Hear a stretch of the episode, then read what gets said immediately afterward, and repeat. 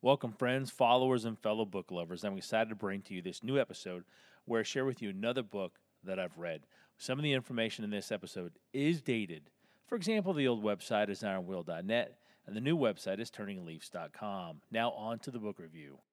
The book is Switch by Chip and Dan Heath. These are two brothers, and they um, they cover the topic of of habit and habit forming um, mindset. So uh, it's a it's a decent book. It's a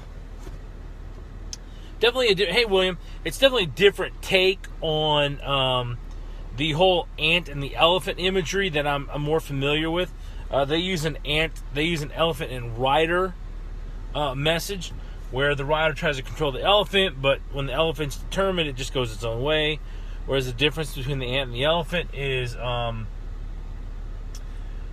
at least, hey Bill, at least in my own uh, experience, is the imagery with the ant and the elephant is more imagery based. They focus a lot more on a logical approach of getting your elephant to move in the direction you want it to go. So that's te- that's the second point actually.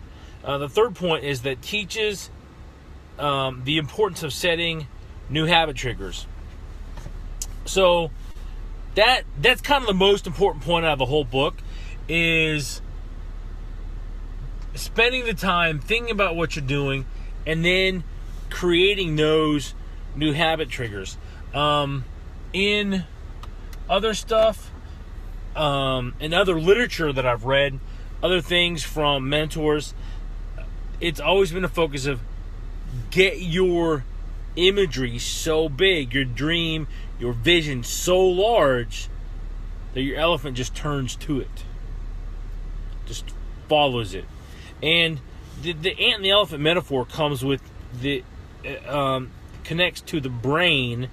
The ant is your conscious mind.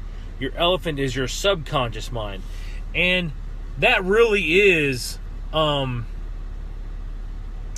a really good analogy that I li- I like and I comprehend. Um, and, and maybe so that the this change of the ant and the rider is just something that is is awkward for me um, personally, which could very well be the case. So, Switch is a good read. It's it's not in my top 50, um, but it does get some key points that you need to remember, and that is you've got to get your habits in alignment with your goals and dreams. And one of the things that that um, I've learned in other material is that a habit has a cycle, and I may not get this exactly right, um, but I believe it's stimulus, habit, reward. Okay? And in order to interrupt that cycle, you've got to get something there between the stimulus and the habit. So, uh, you know what? The only thing I can think of is is smoking off the top of my head. I didn't really plan to go into this in the, in this way, um, and that is so like if you're used to smoking at a certain time of day, you disrupt that by, you know, moving your cigarettes to a different place. So maybe you know you wake up in the morning. First thing you do when you wake up is you have a cigarette, um, and so you move that. You know, you don't bring that into the bedroom per se. You put that, you know, you leave them in the car or you you know put them someplace else. Um, it so this is a like I said, this is a very logical approach to get your elephant moving in the direction you want, and I I'm much more on board with the dream, vision, imagine, create the future in your mind, see it, and get your subconscious mind, your elephant, to turn in that direction. So uh, it's good read. Uh, it will go up on my recommended reading list.